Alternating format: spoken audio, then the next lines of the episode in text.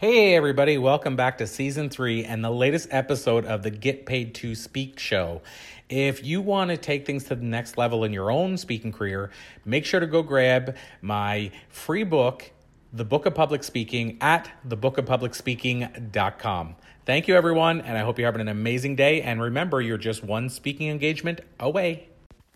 Hey, everybody, and welcome to the latest edition of the Get Paid to Speak show. Something I'm planning to do going forward for uh, at least uh, some of this season and possibly some of the next season. It might carry over because uh, it'll turn into probably 26 separate episodes. But I want to do an A to Z of speaking and essentially just pick a, a letter uh, from the alphabet and talk about something that relates to that letter that can help you crush it on stages, which is always our goal. So for today, to kick things right off, you know me, I never like to, uh, on this podcast especially, uh, I uh, never like to mince words. I just jump right in. Uh, so today, what I wanted to talk about is the word astounding.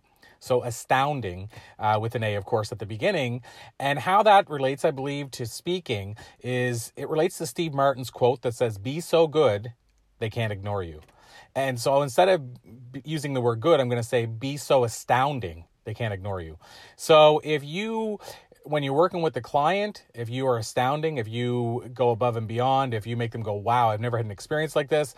When you get on that stage, if you're astounding when you're on the stage, if you are astounding after you leave the stage, if you're astounding in terms of the follow up you do, if you, you know, sending a card to say thank you or reaching out to say thank you to the meeting planner, the bottom line is if you can be astounding throughout the entire process of working with a client, they will be uh, unable to ignore you because you'll be, as I said, so astounding to paraphrase Steve Martin, that they can't ignore you. So don't be ignored, be astounding.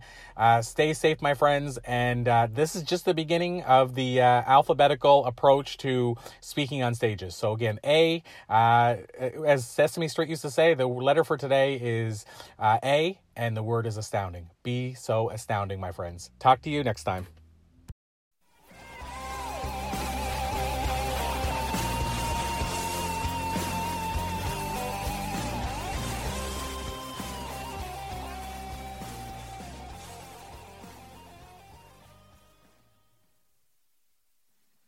Check out more Christine Campbell music and watch for upcoming Christine Campbell events at ChristineCampbellMusic.com.